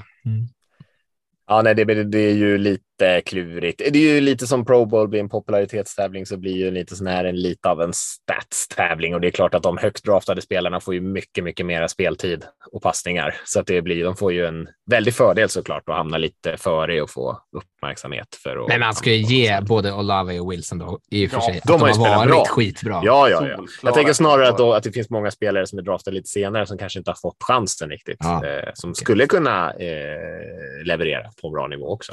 Mm. Sky Moore kommer snart. Så att, nej. Mm. Vi väntar, vi väntar. eh, ska vi ta försvaret då? Då, då är det Rickard som ska börja med någonting. Kan det vara det? Eller är det Lasse nu? Det är nog jag. Vad vill du ska jag börja med? Eh, börja med D-tackle tycker jag. Ja, jag har bara en. Eh, Vakant har jag. ja, det var en tuff position också. Ja. Ja, jag bara, och, och han är ju på injury reserve dessutom. Så det är Jordan Davis i Philadelphia. Det var det enda Ja. jag liksom kom ihåg som har gjort någonting skapligt. Du hade luskat Han har spelat bra när han har spelat. Ja, ja, ja, han har inte spelat så mycket efter utan med skada. Du hade nog luskat fram några andra starters. Det lyckades inte jag göra. Så, eh, eh, eh, det är jävligt spring upp i mitten på mitt försvar. För där, alltså Jordan Davis är bred för två i och för sig. Så att det kanske löser sig ändå. Men, eh, jag, jag kom bara på Jordan Davis Eagle som valdes eh, som nummer 13 i draften. Ja, samma här. Och så kändes det som att när man så här börjat så här, försökte hitta vilka som har startat, att det så här, nej men det här är ju inte, det här, nej. Nej, precis. Och jag är lite inne på ditt spår. Davis är stor nog för två, så han kan, ta, han kan hålla båda positionerna. båda positionerna. Ja, den enda jag kom på först var den här eh, killen som heter Ridgeway, tror jag han heter, var i eh, Commanders. Men jag tänker att han, när jag har sett han så har han inte spelat speciellt bra. Ehm, så jag slängde in en kille som heter Kurt Hinnish här. Odraftad free agent från Notre Dame här som spelar för Texans. Och han har ändå spelat mycket. Så jag tänker att han kan väl inte vara kattpiss, tänkte jag då. Nej, Men jag, jag har inte studerat Hinnish så himla mycket. Om man spelar för. Texans kan man inte vara kattpiss. Nej, nej förstås. Nej, det är sant. Mm. Faktiskt. Det är ingenting som läcker. ja, ja. ja, ja. Coach of the year. Eh, nu ska vi se, då hoppar vi vidare till pass rusher här då. Eh, det är Rickard som ska slänga ut lite pass rush. Här finns det lite att ta, va? Eh, ja, men eh, jag kommer ju vara supertrist då bara för det. Och så, eh, de som gick nummer ett och två. Eh, jag tar Aiden med. Hutchinson till, till Detroit eh, som gick nummer två. Han har jag tyckt varit bäst eh, fläckvis, inte alltid sett. Eh, såhär, jag såg någon när han gjorde någon swim eller någon, någon spin move utan någon spelare i närheten av sig så fnissade jag. Men han eh, har ändå lyckats leverera i, såhär, i stora eh, spel i viktiga tillfällen, ett par matcher. Eh, och sen eh, Trevor Walker som gick till Jacksonville med ett där eh, har varit kanske precis vad man trodde att han skulle vara. Lite eh, från och till, men när, när han blixtrar till så är det fantastiskt. Eh, jag var sugen på eh, nu ska jag inte nämna fler spelare, då kommer ni... eh, Jag var sugen på Thibodeau ska jag säga, eh, bara för Ja. att jag tyckte att han var bra här senast, men jag, jag, jag har inte sett så ut under hela säsongen. Han var Eh, bra, nej, men han jag- har bara inte varit så himla sexig. Va? Han, vill minnas att han har spelat liksom väldigt bra mot spring och sådär, men kanske inte liksom fått upp några stats och så direkt. Nej, men ja. så är det. Jag var, tog exakt lika tråkigt där. Jag var lite inne på att jag skulle spexa till det och ta antingen Jermaine Johnson i Jets. Eh, Mm. Han har sett bra ut när han väl har fått komma in och så tycker jag George Karlaftis i Chiefs gör Mm. sådana här stora spel emellanåt, vilket jag går igång på lite väl mycket. Men, men eh, ska ju inte bara reacha för reachandets skull så att eh, Walker och Hutchinson tycker är de bästa där, ettan och tvåan så jag också. Då. Ja, nästan samma som er. Inte riktigt. Jag har vet, Aiden Hutchinson och sen så har jag eh, Sam Williams i Cowboys.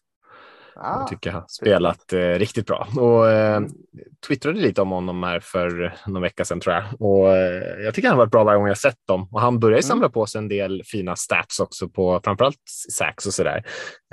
Um, så att jag tycker just som, han kanske inte är så allround alltid, men som pass rusher tycker jag att han eh, har levererat. Sen har han ju såklart liten fördel av att ha Micah Parsons på andra sidan, men och duktiga spelare på insidan också på linjen. Men eh, han gör sitt jobb på en hög nivå tycker jag. Absolut. Nej, han har varit jättebra. Ja, kul. Ja, eh, Mattias. Mm, mm, ja, och jag hade lite svårt här också med min andra. Jag, först valde jag Malcolm, Malcolm Rod- Rodriguez, heter han. Eh, exakt, Rodrigo, eller var det, var det de kallade honom va? i Hard Knocks? Eh, som blev lite av en Hard Knocks-kändis. Och han har ju faktiskt spelat bra. Ju. Det är lite kul att han blev en sån eh, Eh, snackis inför säsongen. Eller snackis och snackis kanske inte var alla som tänkte att han skulle vara eh, MVP den här säsongen, men eh, fick lite uppmärksamhet och draftades ju sent 188 eh, och har ju faktiskt spelat väldigt bra. Eh, och sen så slängde jag ju in eh, Bonito där som är lite mer av en pass rusher eh, och tänkte att ja, han kan ändå klassificeras som en linebacker kanske, men då tyckte ni att jag fuskade där. Så att, Ja, då hade jag eh, kunnat slänga in Kevin Thibodeau på tackle om du hade slänga in det. Det är ungefär samma grej. jag har inte riktigt samma kroppstyp eller i alla fall inte riktigt. Nej, men det var lite fusk där så att eh, jag låter er presentera den andra linebacken som jag eh, då hoppar på i så fall. Ja, du som var så eh, pepp på Jacksonville innan här. Du först Mm. dissade du eh, Trayvon Walker här och nu dissade du Devin Lloyd, eh, linebacken.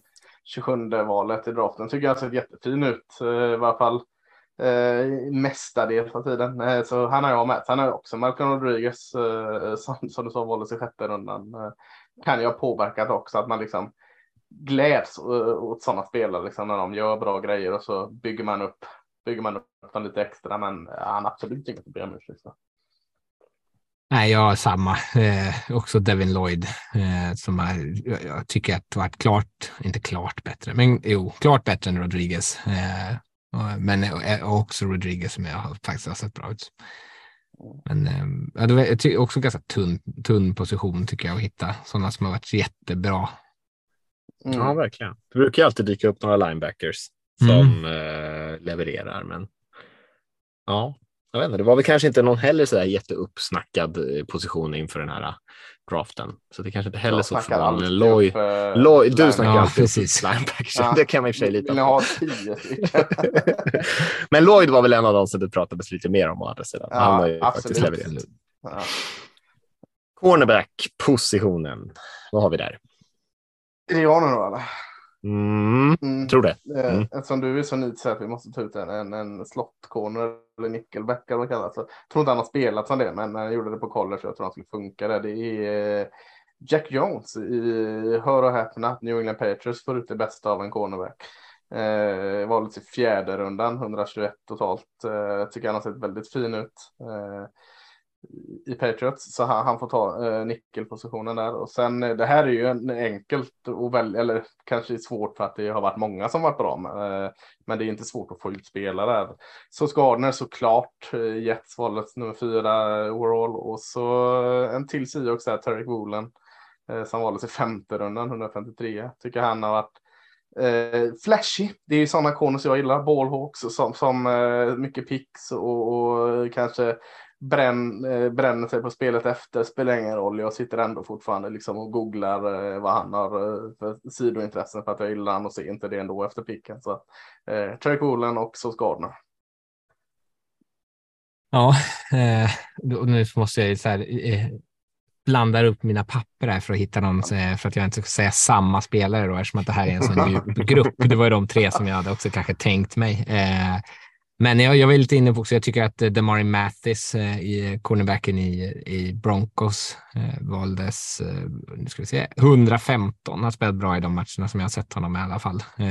Också kanske ganska tacksam situation, hela det där försvaret har ju varit bra. Eh, och sen om man då ska slänga in någon annan eh, så har ju Martin Emerson tycker jag sett bra ut i, ja, i Cleveland. Eh, gick 68, kom från Mississippi State också sett bra ut. Som jag inte alls var så hög på inför, eller inför draften. Jag tänkte inte att, jag tyckte att han såg lite gänglig ut sådär. Eh, men eftersom han spelar bra. Mm, jag hade också exakt samma val som Lasse och Rickard, mm. men jag kan väl slänga in, bara för att få in något nytt till namn, jag tycker att McDuff, Trent McDuffie som gick 21 till KC, mm. till Chiefs, alltså, har spelat bra.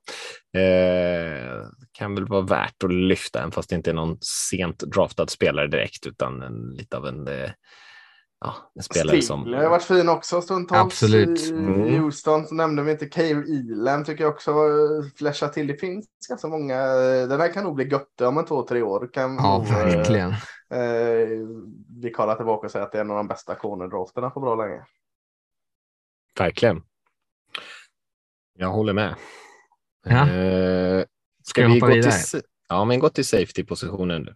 Ja, här finns ju också en del namn och gott mm. att säga. Alltså vilken secondary eh, draft det här var. Uh, får, jag jag, gissa, jag har... får jag gissa vilka det var? Ja, det kan du få göra. Ja, är det, det här vet En var du galen innan draften och en har jag fått för mig att du gillar så jag var galen innan. Jag tror du har Jalen Petrie och eh, Jacob Brisker. Ja, alltså det känns som att du snokar min axel. Eh, ja, det har jag. Ja, men, och, och Petrie är ju precis den där typen av spelare som jag, så här, jag vet att jag och även om han hade spelat dåligt hade jag valt honom ändå. Eh, och Brisker har ju verkligen spelat bra i Chicago. Eh, nu ska vi se, nu ska jag säga numren här. Peter gick nummer 37 till Texans eh, och Brisker gick nummer 48 till Chicago, så båda i andra rundan. Eh, men det, jag tyckte ändå det var många att välja mellan och Peter faller väl kanske lite i en personlig favorit, men Brisker var den som jag kanske kändes lättast för mig att välja, för jag tycker att han har, eh, kanske också för att han har överraskat, men jag tycker han spelar väldigt bra. Jag tycker, ska jag hålla på och gissa vilka du har så är det ju att jag har exakt de två också. Så att, eh, ja, men jag var ju, jag hade nog Jack Brisker, eh, Jack Brisker som min andra safety liksom när vi gick igenom. Jag var väldigt glad i honom från Penn State och Jalen Petrie tycker jag, eh, ja, han är så jävla rolig att se på. Ja. Så, så, att jag, han skulle säkert liksom vara lika rolig om han gick ner och spela linebacker som han gjorde en del i college också. Eh, eller någon sån eh, hybridposition där. Så att eh, ja, jag har de två också. Vad fan är Hufanga någonstans, Lasse? Eller vänta, det är inte... Nej, det, det är inte... Han draftades. Annars hade han varit given. Ja, det är sant. Ja, ja. just ja. det. Eh, jag har två andra namn däremot än vad ni har. Jag slängde in Kyle Hamilton som, i Ravens som eh, jag tycker har spelat eh, väldigt bra. Draftade sig högt, gick nummer 14 och sen så eh, Kirby Joseph i Lions som gick mm. nummer 97 som jag tycker spelat väldigt bra för ett Lions försvar som har varit väldigt upp och ner såklart, men, mm. men spelat bra tycker jag. Ja, det, det, är bra att du tar upp Hamilton tycker jag också, för att han fick ju så otroligt mycket skit i början av säsongen. Eh, han missbrändes. Han skit för det var något lite, spel. Lite oförtjänt mycket skit faktiskt. Ja.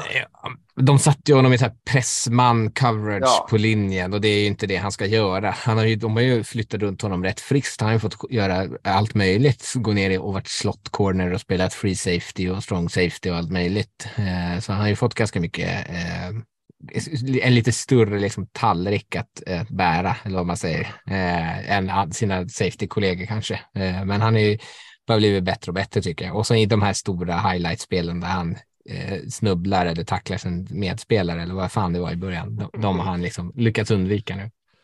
Ja, men man kan inte riktigt liksom, man kan inte bedöma hela hans säsong på sådana grejer, tänker jag. Det är, så, sånt där måste ju, sånt där händer ju lite då och då, eller att man missar det. Så är det ju alltid med safeties och corners. Det händer ju inte man, P-Tray, men. Nej, alla utom honom kanske. Mm.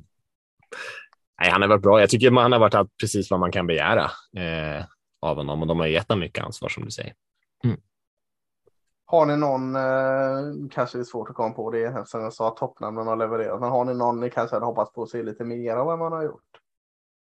Det är liksom svårt att säga med Jameson Williams som varit skadad där, receiven i, i Lions. Eh, kan man inte förvänta sig så mycket, med, men eh, har ni någon, någon sån annars?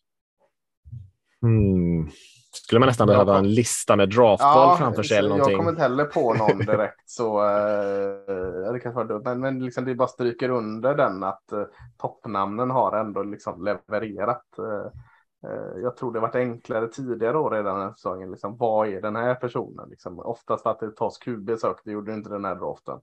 Men jag tänker att ja, toppnamnen var väldigt hittills bra inprickade av, av bloggen. Jag tänker Traylon ja. Burks hade ju några fantastiska spelare förra veckan. Receiven i Titans. Eh, jag tycker han har varit bra eh, säsongen nu. Han var bra, man var lite osynlig också i, i, matcher och försvunnit lite grann och sånt ja, där. Man skulle ju definitivt vilja se lite mer av det man såg här senast. Han ja. eh, verkligen flashade tycker jag och försöka sätta ihop lite fler sådana matcher. Då tror jag att det kommer snackas betydligt mer om honom längre fram. Ja, även, jag skulle... även Neil i Giants kanske mm. man har väntat sig lite mer av. Ja, men han har ändå sett helt okej okay ut. Men ja. varit, mm, man trodde ju att han skulle vara lite mer pro-ready än vad han har varit. Um, mm. Lite sådana growing pains. Uh, men jag skulle slänga in någon så, så uh, Davante Wyatt uh, som gick sent. Nu har det varit lite strul ja. med honom som liksom person mer. Gick till Packers i slutet av första rundan, var 28. Eh, men det är ju det är mest för att man tänkte att han skulle kunna bli en bra spelare. Han var väl den högst rankade tacken, eller han var min högst rankade eh, defensive tackle i alla fall. Men sen så föll han ju på grund av så här karaktärsgrejer tydligen. Och jag har ju kanske inte riktigt... Det var han o-linen i, i Tennessee också. Precis, de kan vinna ett eget lag. Mm. Ja.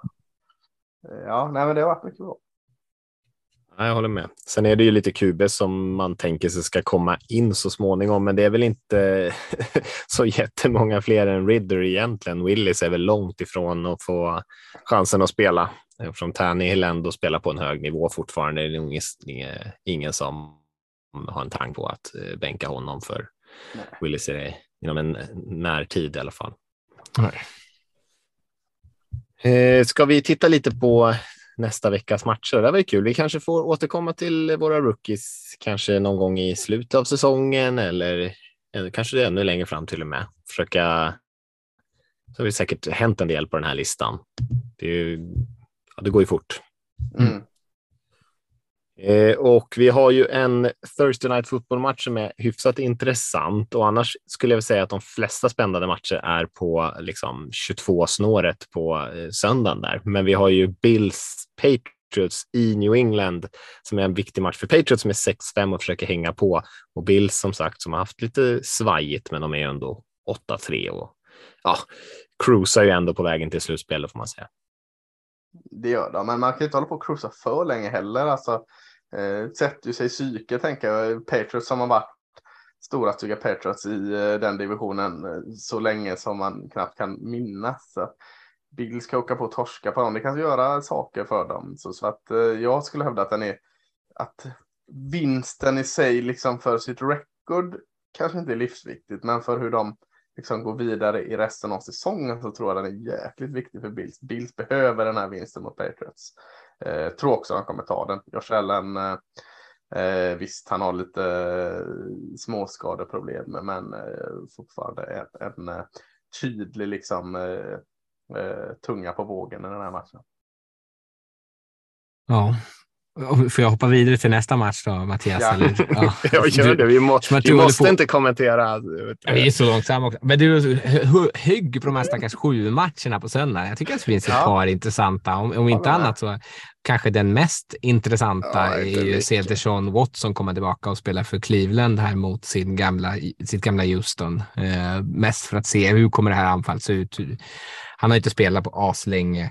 Han såg svindålig ut på preseason ja. också. Dessutom. Det var ju, det, it's all an act och så kommer han ut här nu och så är han eh, fenomenal. Nej, men så det är ju spännande och bara liksom att, han, att det är så här första matchen tillbaka mot sin gamla klubb. Känns ju som att det är sevärt. I Houston också. Ja, precis. Hur dåliga Houston än är så är det ju sevärt bara av den anledningen. Ja, och jag skulle säga att jag tittade faktiskt inte jättenoga på klockslagen jag ser nu. Lite senare ner i min lilla lista ja, av matcher tre, ser jag på schemat här, men det är ju faktiskt tre, tre väldigt spännande matcher. Det är intressant här. Så vi har eh, Jets åker och möter Minnesota Vikings i Minnesota. Eh, stort test för New York Jets här och, och eh, kan Vikings vinna denna med Kirk Cousins så kanske man går från bra till riktigt bra. Eh, känns oerhört spännande att se vad White kan följa upp med. Om det är fyra interception White eller om det är tre TD White. Det, jag tycker den är jättespännande. Mm, ja, men det känns kul. Jag tänker det är ett bra test för båda lagen för att Vikings mm. som sagt, de behöver kanske fortfarande bevisa sig lite efter den där cowboys-matchen, även fast man vann här senast. Eh, och, att eh, bevisar man sig någonsin med en vinst mot Jets tills de har ett par säsonger mm. Det gör man. Men, men om man det är om anfallet ser bra ut. Ja, det är sant. Men lastar man upp sant. ett par vinster mot så här, ah, bra lag som inte kanske är jättebra, då tycker jag ändå det säger någonting. Man måste inte ah, spöa okay. liksom Chiefs för att få lite respekt tycker jag. Men, ah, okay. och det har de ju redan vunnit den typen av matcher, Vikings, när de spöade Bills här senast. Ah. Eller senast för några veckor sedan. Så äh, det är väl kanske inte någon eh, supervärdemätare att slå just Jets, men jag tror att det är ändå ett bra försvar man möter. Så att, att, mm. att spela en clean match på anfallet, Cousins fortsätter leverera utan att och, eh, slänga massa turnovers och man liksom vinner en, en, stabil insats här så skulle det ändå vara imponerande tycker jag. För jag tror ändå att Jets kan definitivt eh, skaka om Vikings lite här. Han hoppas ju på matchupen eh, Justin Jefferson mot Sauce Gardner. Mm, mm. Mm. Den är juicy. Ja. Saucy. ja, jag vill inte säga det. ja. ja. ja. ja Ja, nej, NFC East-matchen här är ju också livsviktig. Washington Commanders åker och möter New York Giants. Eh, också klockan 19. Ja, mm. jag, sa, jag sa ju förra veckan att eh, Giants skulle börja på sitt eh, tåg neråt nu igen och börja förlora matcher och viktiga divisionsmatcher här nu. Så kommer de torska mot Washington här. Heineke kastar för 300 yards. Ja, varför inte? Ja, det, jag tror inte det. Jag såg ändå eh, goda, ja, jag har sett goda tendenser i Washington också, men, men eh, det här var en statement-match av Thibodeau senast mot, mot eh, Cowboys. Eh, och har, har de då Thibodeau så har de ju faktiskt Dexter Lawrence, Leonard Williams och Kevin Thibodeau eh, som är på defensiva linjen. Och eh, din gamla, eh, var inte han i, när de hette Oakland fortfarande, Jihad Ward?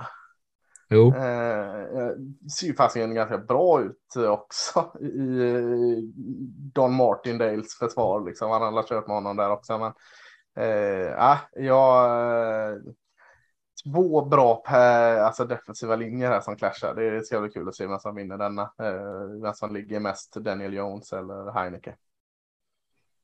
Och då jag på att Heineke smiter undan pressen bättre än Daniel Jones. Känns som att Heineke spontant att han ligger mest faktiskt av de där två. Jag tror också det. På banan alla fall.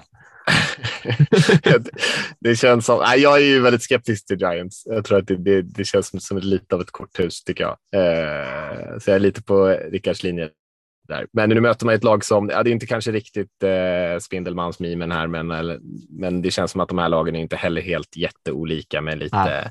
instabila QBs. Eh, ett, ett eh, osexigt men ibland effektivt springspel och så är man starka på linjerna och har bra försvar. Eh, så det blir ju, vi får väl se lite grann vad som händer i den här matchen. Jag tycker det känns som väldigt, två väldigt jämna lag. Eh, spontant kanske man skulle säga eftersom Giants haft lite bättre start på säsongen att de har varit bättre i år. Jag är inte så himla säker på det. Jag tycker de känns väldigt jämna de här. Väldigt, ja, väldigt 50-50 för mig. Ja, det var det, det jag skulle säga. Ska man ge dem någonting mm, det skulle man kanske bättre stab, ja. Alltså, mm. Ron Rivera är så jäkla predictable och tråkig och allting. var länge sedan fasken han har blivit kallad för Riverboat Ron. Är ju, Han hade ju någon säsong där när de gick ja. på fjärde, när de dessutom ja. hade typ Cam Newton, den bästa fjärde yardspelaren i NFL-historien. Det var liksom inte, ja, det var kanske inte hans eh, kulor som gjorde att de gick på fjärde. Ja, uh, ja det, det, var nog om den matchen. Titans Eagles är också rätt kul ju, som spelas också 19 här, som en av de här matcherna som jag ignorerade. Och det, Titans eh, har ju kanske inte klickat på alla cylindrar i år, men de har ju någon förmåga liksom att vara välcoachade, förutom då i slutet på den här förra matchen och ändå vinna matcherna när de är tajta så där. Och man gör ju sin grej och det gör man ganska bra. Eh, Eagles å andra sidan har ju verkligen haft marginalerna på sin sida när de har behövts och annars kanske haft ett ganska kursigt spelschema. Så här sätts de ju lite mer på prov och det ska ju ändå vara, bli kul att se eh, och hur man hanterar det har ju bulkat upp också där på defensiva eh, linjen i mitten. Man har ju Fletcher Cox och Hargrave innan. Sen har ju den din eh, Sue och Linval Joseph där också som roteras in. Och så tog de in Robert Quinn eh, som alternerar med Graham och, Josh Sweat där. Så att eh, de har verkligen bulkat upp. Eh, så att ja, Titans offensiva linje kan nog få bekänna färg här och inte helt lätt för Derek Henry att springa upp i mitten. Trots att försvaret såg allt annat än bra ut för Eagles sist. Ja, det hade varit roligt att se Derek Henry springa upp eh, in i magen på Jordan Davis och se vem av dem mm. som hade vunnit den matchen. Eh, det är synd att han är på IR ja, som vi sa tidigare. Nej, det känns ju som den här typen. Eh, Philadelphia har ju haft ganska tveksamma eh, andra halvlekar under säsongen och Tennessee är ju ett sånt där lag som naglar sig fast in i matcherna och, och som du säger är väl coachade i slutskedet och vet hur man ska liksom stänga matcher. Eh, det är väl det som skulle vara Eagles kanske skulle behöva visa att de kan liksom. Nu eh, vann de i och för sig mot Packers i en match som ändå var hyfsat jämn och stängde och vann mot Colts eh, i slutminuterna, men att de kan vinna mot ett annat bra lag som dessutom också är, är ganska tuffa att göra med i fjärde kvarten i det, när det här springspelet liksom har nött och nött och nött och ner en. Men eh, det finns ju ett, lite som du är inne på Igas, finns ett sånt djup på den defensiva linjen att de borde ju kunna eh, hålla sig någorlunda liksom eh, färska och pigga även när Henry dunkar in i dem i liksom, när det är fem minuter kvar av matchen. Ja. Här är en match som Traylon Burks verkligen borde passa honom och de borde alltså, nyttja honom för att eh, lägger de lite kortare, alltså de här X-receiven kommer nog få det svettigt mot, alltså om han ställer upp mot Darius Slade, det är inte helt enkelt. Men, men Traylon Burke som han får, liksom, han är så oerhört effektiv med bollen i händerna efter catch. Och där är det lite liksom hål i, eh, i Eagles. De har inte den där super eh, linebacken. T. Edwards är bra på sitt sätt, Cassidy White är bra på sitt och, och Reddick är bra på sitt, men det är inte, inte den heller. Och eh, Phillips och, och, jag såg att de roterade in Reed Blankenship safeties där. Också en del att önska. Så sätter du eh, bollen i händerna på en, en finurlig receiver som Traylon Burks ändå är så tror jag liksom mycket yard efter catch om man bara kommer över den här defensiva linjen med passningarna. Så att eh, ja, det borde vara en match som verkligen passar honom om de liksom nöter på honom. Jag, jag, skulle flippa den AJ Brown mot det här Titans-försvaret. Skulle, ja, och, och när han det också. då dessutom Brown. liksom har den här hämndmatchen. Eh, känns ju som Ja. att liksom, han kommer säkert ha, om han nu, det känns som att han inte riktigt varit hel på ett tag, eh, men om han nu Nej. verkligen kan eh, liksom uppbåda all sin kraft så lär ju han ha en, en, en rätt eh, emotionell match i alla fall och förhoppningsvis då jävligt bra match. Exakt samma typ av spelare också. eh, Ja. eh, De två. Så ja, båda de kan nog liksom hitta sin matchup ganska enkelt om de får chansen. Mm.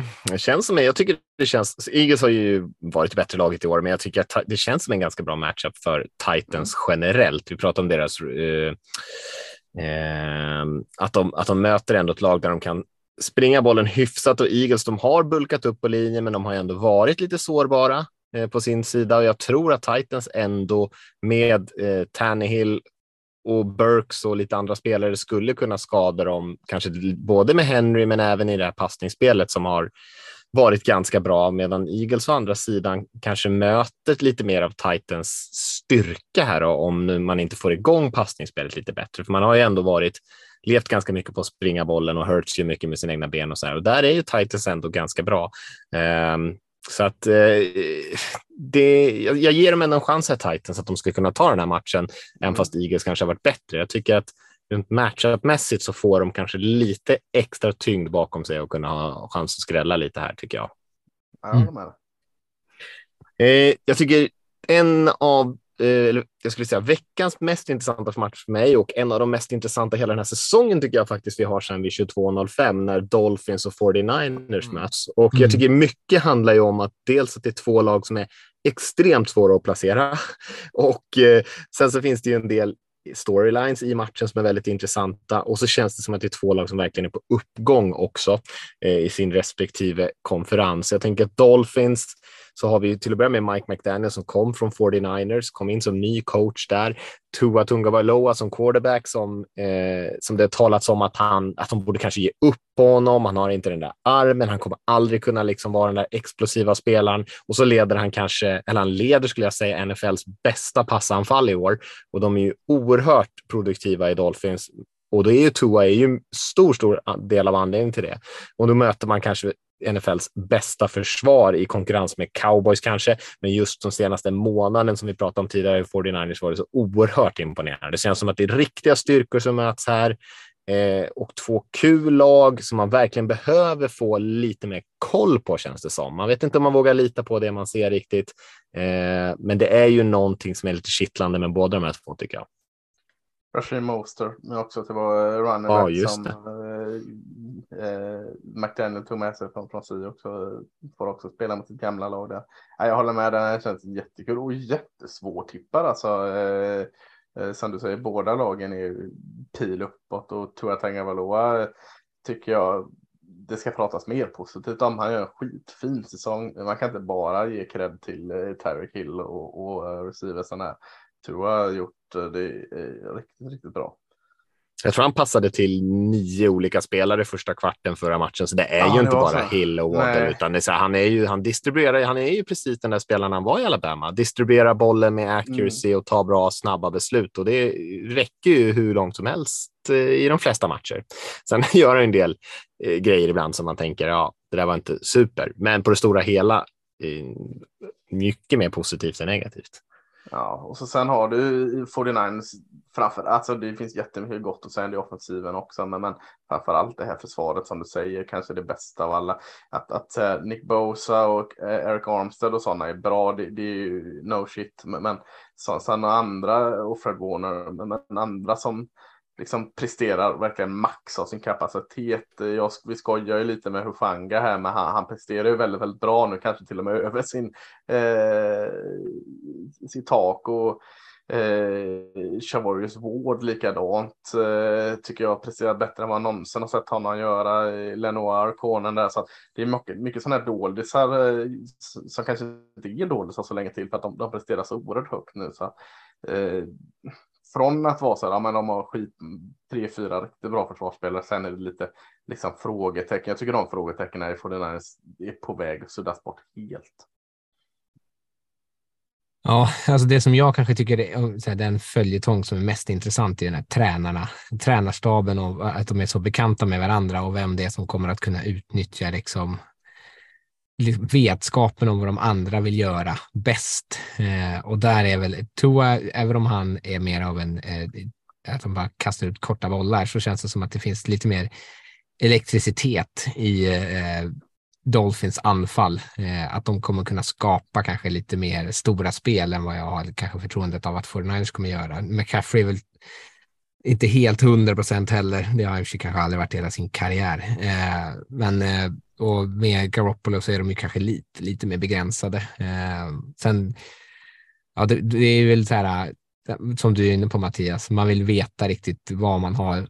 Man vill få reda på vad man har de här två lagen och är det liksom Dolphins anfall som är svinbra, ja, då visar de det nu. Eller är det 49ers försvar som är svinbra, ja, då visar de det nu. Och det laget som mm. kommer, kommer ut den här matchen liksom, kommer säkert ha gjort det med att liksom bara ett stort långfinger till resten av NFL att så här, passa er, eh, vi är svinbra. Ehm, så det känns liksom som en match som man liksom så här, slutspelsimplikationer eh, eh, är jätteintressant om vem man kanske känner att man skulle eller inte skulle vilja möta. Känner, ja, jag håller helt med. Det känns ju som den matchen som du säger. Eh, Dolphins explosiva offensiv mot eh, 49ers eh, högt presterande försvar liksom är någon form av eh, höjdpunkt. Men det är knappt att det är någon skugga på Dolphins försvar kontra 49ers offensiv heller. Visst, eh, det finns lite frågetecken där, men, men Dolphins försvar pratas det Christian Wilkins, Eden Phillips, Bradley Chubb tog man in där och visst, nu kanske inte Savian Howard presterar som han gjorde för något år sedan här, men, men de har Holland också. Så att, eh, det är två bra enheter, eller alltså det är fyra bra enheter i den här matchen just nu tycker jag. Mm.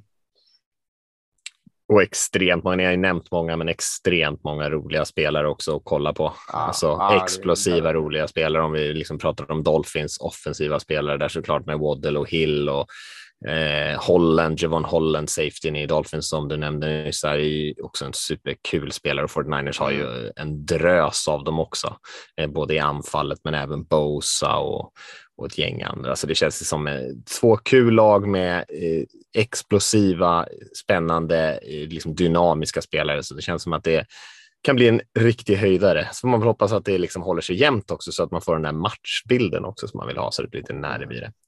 Mm. Men det känns riktigt kul. Och sen har vi, jag skulle säga framför allt en bra match till den här veckan här och det är ju Chiefs Bengals matchen som spelas där 22-25 också revansch eh, för ja. kan, eh, efter snöpliga sortin, eller om man nu kan kalla det när man går så långt i, i slutspelet förra året. Eh, ja, jag, alltså, jag kunde inte se det då och jag kan inte se det nu heller att uh, Bengals ska vinna den här matchen faktiskt. Uh, skiter om den spelas i Cincinnati eller inte. Chiefs är, är väl också det som Dolphin och 49ers är just nu. De är ja. i zonen. Ytterst sällan de inte är det, men det känns som de verkligen är den just nu. Eh, kanske kan steppa upp ytterligare ett par steg om de vill, men eh, just nu behövs inte det. Jag, jag kan inte liksom se att Bengals ska vinna den. Nej, jag håller med. På, på liksom rent så här, ja, från reprisen från fjolåret så är det en bra match, men den kommer nog inte vara särskilt jämn. Jag tänker att om Chiefs kliver in med lite extra motivation för att Bengals såg ut förra mm. året så kommer det ju vara en väldigt ensidig affär. Jag tror att, de, jag tror att Chiefs städar hem den här ganska bekvämt. Det är absolut känslan. Eh, tänk att det var ändå ett positivt tecken. Det jag såg lite grann från Bengals att man kunde spela lite fysiska spelet och kanske inte blir lika mycket hit och missar. Att man kan hänga med lite på det sättet, hålla lite, hålla bollen lite, tugga kanske lite klock tillbaka och, och ändå eh, inte vara så beroende av de här stora passningsspelen. Men jag håller med helt att Chiefs är så jättefavoriter. En, en sak som jag bara tänkte på när jag kollade på Bengals senast som jag tänkte, bara ska nämna att är eh, Joe Burrow och hans liksom eh, förmåga att ta jättesmällar varje gång han springer bollen. Bara han ska springa någon sån här sex yard scramble så ger han sig fan på att ta liksom en tackling i, i bakhuvudet eller någonting. Och det, det är ju eh, i det är bakhuvudet, ju... det borde de flagga. ja, det är sant. Det är sant. Han får några flaggor ibland, men det hjälper liksom inte om man blir borta åtta veckor med någon Nej, nackskada eller någonting. kan du få många flaggor du vill. Uh, nej, men det, jag tycker det är fascinerande. Jag skulle knappt våga låta honom springa. Jag vet inte om det är värt det. Så jäkla bra är han inte på det heller. Uh, det är klart att han ska springa om det är helt rent, men att det ska vara en del av deras anfall med tanke på hur ja, dålig han är får man väl ändå säga på att undvika kontakten. Uh, så vet tusan om jag tycker att, det, att uh, de ska fortsätta med det. Ja, du, jag håller med. Spara, spara krutet.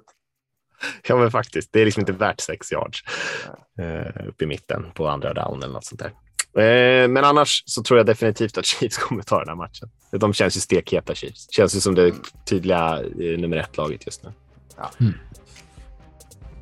Är det något mer ni vill nämna om veckan? Vi har pratat så jäkla länge idag. Så Oh. att, Mm. eh, Det har varit mycket matcher idag. Ja, kanske ska eh, spara öronen på våra kära lyssnare. lite. De har ju Det gör vi. till på oss att lyssna. Det är därför vi har kunnat köra Ja, det är sant. Man kan dela upp den här i tre delar. Mm. Ska vi gå in på... Det är Eller det. lyssna flera gånger bara. ja. Eh, ja, men då så. Då rundar vi av då. Så säger vi så. Så hörs vi igen eh, om en vecka helt enkelt. Så får ni ha så bra tills dess. Ha det gött.